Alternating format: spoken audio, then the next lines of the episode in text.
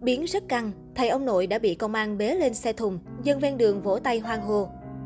Rất nhiều YouTuber, người dân tụ tập trước cổng Thiền Am bên bờ vũ trụ để hóng hớt vụ việc. Tỉnh thất bồng lai hay còn gọi với cái tên khác Thiền Am bên bờ vũ trụ là một trong những từ khóa hot nhất hiện nay. Từng bị Giáo hội Phật giáo Việt Nam khẳng định là cơ sở tôn giáo trái pháp luật có dấu hiệu trục lợi từ thiện. Riêng trụ trì Lê Tùng Vân còn vướng cáo buộc quan hệ cận huyết, bị chính con trai ruột bóc phốt. Đặc biệt, ồn ào dụ dỗ nữ sinh tên Diễm My vào đây tu tập và mất tích khiến dư luận vô cùng phẫn nộ. Trong phóng sự, sự thật về tỉnh thất bồng lai được phơi bày của đài truyền hình Long An, ông Hồ Trường Ca, Chủ tịch Ủy ban Nhân dân xã Hòa Khánh Tây cho biết, địa phương đã làm giấy khai sinh cho ba em nhỏ tỉnh thất bồng lai. Theo đó, bé Lê Thanh Mẫu Nghi, Lê Thanh Pháp Vương có mẹ là Lê Thanh Kỳ Duyên, Lê Thanh Minh Triết có mẹ là Lê Thanh Huyền Trang.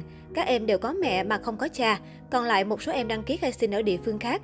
Ông Hồ Trường Ca xác nhận, như vậy, các chú tiểu đã từng xuất hiện trong chương trình thách thức danh hài đều được xác định không phải trẻ mồ côi. Tạm yên ắng một thời gian khoảng 12 giờ trưa ngày 4 tháng 1, mạng xã hội lan truyền chóng mặt thông tin tỉnh thất Bồng Lai đang bị công an vây kín. Theo chia sẻ từ một số bài viết, cơ sở này bị chặn hai đầu lối ra vào, bên ngoài có đến hàng trăm xe ô tô và lực lượng chức năng làm việc. Đặc biệt còn có sự xuất hiện của bố mẹ nữ sinh Diễm My.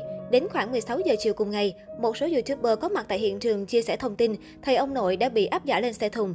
Đáng chú ý, rất nhiều người dân ven đường chửi bới đầy nghiến nhóm người tỉnh thất bồng lai. Dư luận quan tâm đến vụ việc đều tỏ động thái vui mừng vì cuối cùng sự thật đã dần hé lộ. Những hành vi vi phạm pháp luật trái với luân thường đạo lý chắc chắn sẽ lãnh hậu quả. Tuy nhiên, đây mới chỉ là thông tin một chiều, chúng ta vẫn cần đợi thêm nguồn xác thực từ cơ quan chức năng để làm rõ. Trước đó khoảng vài ngày, trên trang cá nhân của Nhất Nguyên, đại diện phát ngôn Thiền Am bên bờ vũ trụ đăng tải nhiều hình ảnh đón Giáng sinh Tết dương lịch và ăn uống vui chơi. Người này còn gửi lời cảm ơn đến hai đồng môn là Kỳ Duyên và Huyền Trân vì đã góp phần to lớn vào công cuộc nuôi dạy các chú tiểu, chăm lo từng bữa ăn giấc ngủ cho mọi người. Riêng về tin đồn bị công an vây bắt, hiện tất cả những người trong tỉnh thất bồng lai vẫn chưa có bất kỳ động thái nào.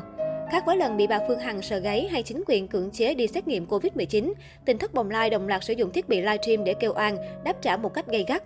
Tỉnh thất Bồng Lai cách đây không lâu vừa gây thêm ồn ào vì vụ việc liên quan đến pháp luật. Được biết, nhị nguyên của tỉnh thất Bồng Lai đã bị người phụ nữ tên Hóa ném gạch men trúng mặt, tỷ lệ thương tích 13%. Tòa án Nhân dân huyện Đức Hòa sau đó tuyên phạt bà Hóa 2 năm tù vì tội cố ý gây thương tích, buộc phải bồi thường gần 9 triệu cho nhị nguyên. Tuy nhiên, thanh niên này không đồng ý và yêu cầu phải bồi thường lên đến 3,3 tỷ đồng. Cuối cùng, hội đồng xét xử nhận thấy kháng cáo của nhị nguyên là không có cơ sở và bác gần như toàn bộ. Tỉnh thất Bồng Lai không phải cơ sở thờ tự chính thức mà chỉ là một địa điểm tự xưng do ông Lê Tùng Vân và một số người lập nên. Nơi này về sau đổi thành Thiền An bên bờ vũ trụ, được biết đến khá nhiều trên mạng xã hội. Một số người sinh sống tại tỉnh thất Bồng Lai từng tham gia các chương trình truyền hình và gây nhiều chú ý như nhóm năm chú tiểu, hai người tự nhận nhà sư hát bolero hay Lê Thanh Huyền Trân, top 6 The Voice Kids 2014.